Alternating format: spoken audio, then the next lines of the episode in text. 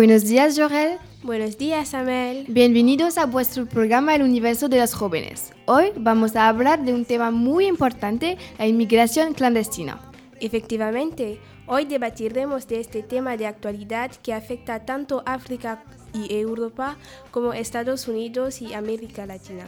Por eso hemos invitado a unos compañeros para hablar del tema. Buenos días, Marine. Buenos días. Buenos días, Patuquine. Buenos días, Jorrel. Buenos días, Wissam. Buenos días. Buenos días, Serena. Buenos días.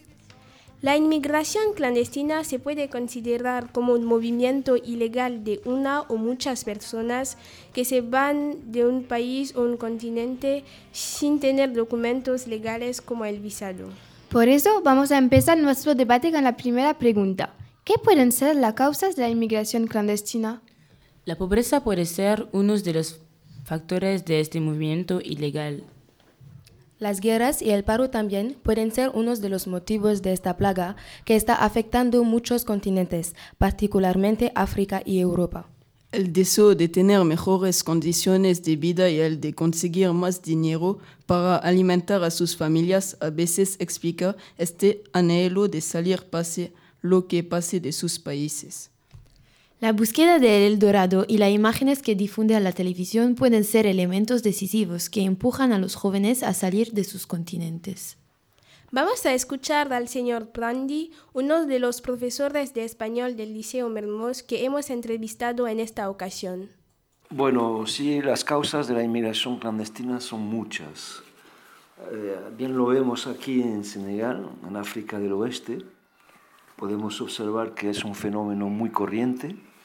Es raro encontrar a una familia que no haya tenido a un familiar suyo o a un amigo que haya intentado salir del país para alcanzar las costas españolas de Canarias, en Cayuco o en Patera, o que haya escogido hacer la ruta por Libia o por Marruecos, que son dos países que sirven como puerta de entrada a Europa. Es algo que desafortunadamente provoca la muerte de muchos migrantes y es algo muy triste porque esta gente piensa que Europa es un Eldorado cuando en realidad es todo lo contrario. Europa no es tan acogedora como África. Entonces esto se puede explicar por varias razones. Lo primero es la pobreza, ¿no? Aquí muchas familias viven o sobreviven con muy poco. Y es difícil alimentarlos a todos, ya que son familias con numerosos miembros y por lo tanto algunos jóvenes deciden irse primero para no tener que depender de sus familias, ¿no? Y luego, como lo decía, porque piensan que en Europa van a encontrar enseguida trabajo y ganar lo suficiente para vivir bien y enviar dinero a sus familias. Pero claro, como el nivel de educación en África es bajo, ellos no tienen todas las claves para entender que se van a jugar la vida durante un viaje peligroso y que allí serán otros pobres entre los pobres. En Europa la vida es cara, la gente cada vez más individualista y, bueno, indiferente también a este problema, ¿no? Por eso para mí la ignorancia y la falta de educación son otros motivos para explicar este fenómeno. Y la culpa la tienen los políticos de sus países, pero también la política de los líderes europeos que empeoran la situación económica de los países del sur. Otra explicación para mí es la vergüenza, el silencio de los que se han ido, que han conseguido llegar a España o a Europa en general, porque ellos mienten a sus familias sobre sus reales condiciones de vida. Allí lo que hace que el mito del Dorado se extiende y se perpetúa, ¿no? O al menos este mito pues sobrevive. A ellos le da vergüenza decir que viven mal, que no tienen dinero y muchos prefieren callarse sobre el tema y hasta rompen el contacto con sus familias en África.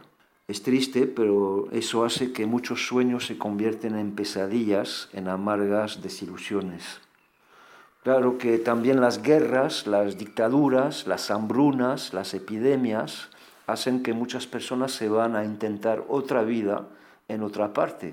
Y el panorama que nos ofrece el porvenir no es más optimista.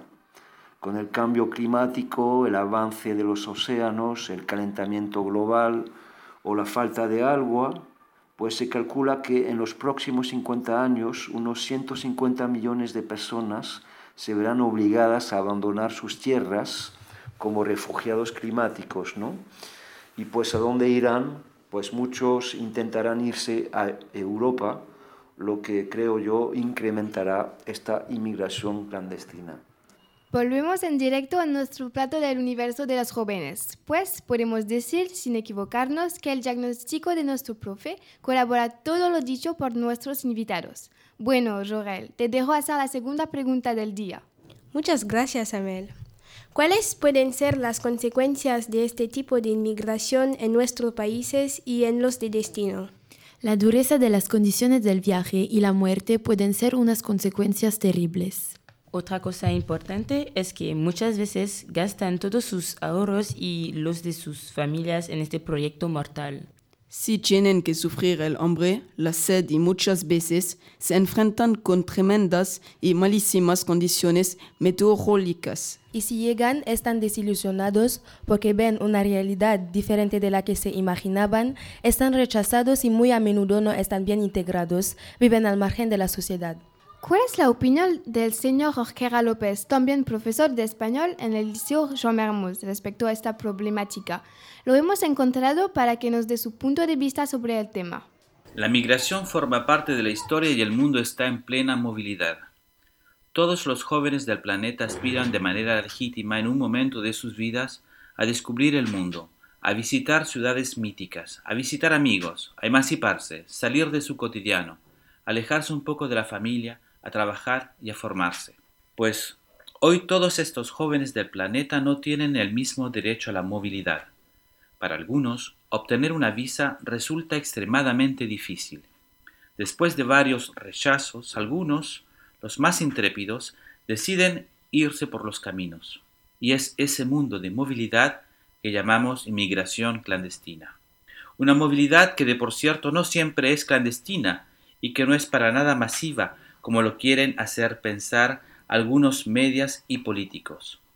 Esta barrera que impide las posibilidades de migrar legalmente hace que los caminos sean peligrosos. Es importante subrayar que los migrantes africanos no se destinan en mayoría hacia el norte, hacia Europa. En 2015, las migraciones de los africanos del oeste se focalizan en gran parte en África del Oeste. Si consideramos la escala mundial, a lo largo de los 50 últimos años, las cifras siguen siendo estables y limitadas. Se cuenta 3,2% de la población mundial en situación de migración internacional, en el sentido definido por la ONU, es decir, una persona nacida en un país y que vive en otro. Para terminar, quisiera recordarles que 60 millones de europeos se embarcaron hacia las Américas durante el siglo XIX, por razones diversas, revoluciones, persecuciones religiosas y simplemente para buscar una mejor vida. La otra gran parte de los europeos inmigró al continente africano. Muchas gracias. A través de esa entrevista notamos pues muchas lamentables consecuencias entre los jóvenes de los países de procedencia y muchas dificultades para los países de acogida. No podremos terminar nuestro programa sin proponer soluciones a este fenómeno. Perfectamente, debemos intentar proponer soluciones para erradicar esta plaga que está destruyendo nuestros países. Es la razón por la cual os pido, queridos invitados, que nos propongáis soluciones para poner fin a este fenómeno mundial. Creo que los gobiernos deben hacer todo lo posible para sensibilizar y dar más oportunidades a sus jóvenes. En esta misma perspectiva, debemos explicarles que Europa o Estados Unidos no son Eldorado, por lo tanto, deben quedarse en sus países y trabajar para su desarrollo. A mi parecer, los que ya han llegado a Europa no deben callarse manteniendo el mito del Eldorado, pero deben decir la verdad a sus paisanos sobre sus verdaderas condiciones de vida. Según yo, los gobiernos de sus países deben invertir más en la educación y la formación de su juventud, para que ellos no se les ocurra nada más que comprometerse en la lucha por el desarrollo económico y cultural de su continente. siempre animadas por el deseo de encontrar soluciones al fenómeno de la inmigración clandestina, nos hemos acercado al profesor de español, el señor Dieme, para que nos proponga también unas soluciones. Hola, buenos días. Los flujos migratorios han sido una constante en la historia. La humanidad en sí misma es una migración constante, pero nunca antes, excepto tras la Segunda Guerra Mundial, se habían contabilizado tantos migrantes legales o ilegales y desplazados por guerras, catástrofes naturales o crisis económicas y alimentarias. El desigual desarrollo en los más de 200 países del planeta Tierra, sumado a la propaganda del llamado Primer Mundo, provoca una masiva migración hacia los países occidentales, en especial hacia los ubicados en América del Norte y en Europa. En efecto, a los inmigrantes les hicieron creer en la falsa idea de que Europa era un mundo perfecto. Y como diría el filósofo británico Aldous Huxley, un mundo feliz. A los de los países de acogida les vendieron ciertas ideas equivocadas, como los que llegan vienen a trabajar para que les paguen las pensiones, dado que su población está envejeciendo. Entonces, desde el principio estamos en un falso contexto de lucha de intereses. Cada uno quiere aprovecharse del otro, y muchos de los jóvenes que proceden de los países pobres harán todo lo posible para intentar alcanzar el supuesto Eldorado, o arriesgando su vida o arruinándola. ¿Qué podemos hacer frente a esta situación? ¿Qué soluciones podemos proponer para erradicar dicha plaga? Bueno, a mi parecer, los gobiernos de los países de procedencia deben dar una mejor educación, o sea, una mejor formación a su juventud, para que ella pueda tener un trabajo decente al acabar su carrera. Tienen que promover unas políticas que faciliten la creación de empresas para que su gente pueda tener fuentes de ingreso, y para ello es necesario que inviertan en sectores productivos como en la agricultura, la pesca y en los servicios. Es necesario que los dirigentes utilicen bien la riqueza nacional, y esto supone tener instituciones fuertes que puedan controlar, regular y garantizar la buena gestión del tesoro público. Pues hace falta también que la población esté muy orgullosa de pertenecer a su mismo país.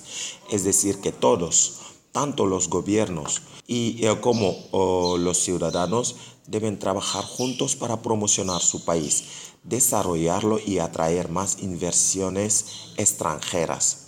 Uno de los problemas mayores del continente africano es la guerra. África debe actuar de tal manera que la democracia sea real en todos sus países, porque gran parte de sus conflictos vienen de ahí. Unos dirigentes cambian sus constituciones para mantenerse al poder, otros no aceptan tener opositores, otros venden sus riquezas minerales a extranjeros, dejando así a su juventud sin trabajo ni esperanza de conseguir un futuro mejor en el mismo país. Los gobiernos han de solucionar esta desesperación juvenil y proponerles mejores alternativas que abandonarlo todo y jugarse la vida en pateras en búsqueda de un mejor porvenir. Para terminar, la prensa debe desempeñar un enorme papel en la sensibilización de los jóvenes, dándoles la verdadera imagen del Occidente, explicándoles que hay tantos ricos como pobres en el Occidente y en cualquier lugar del mundo, y no seguir enseñando solo la mejor cara de Europa.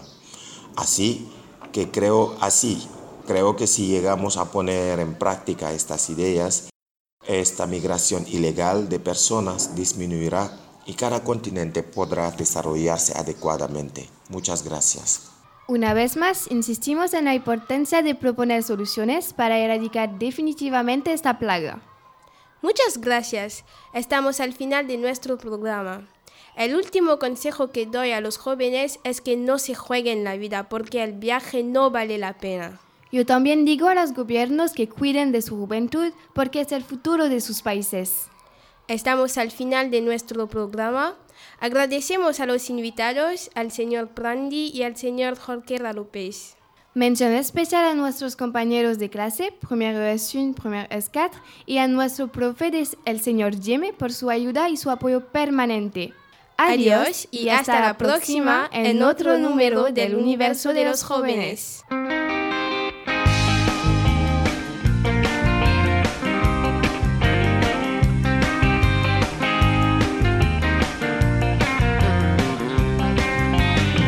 Algo lo que me invade.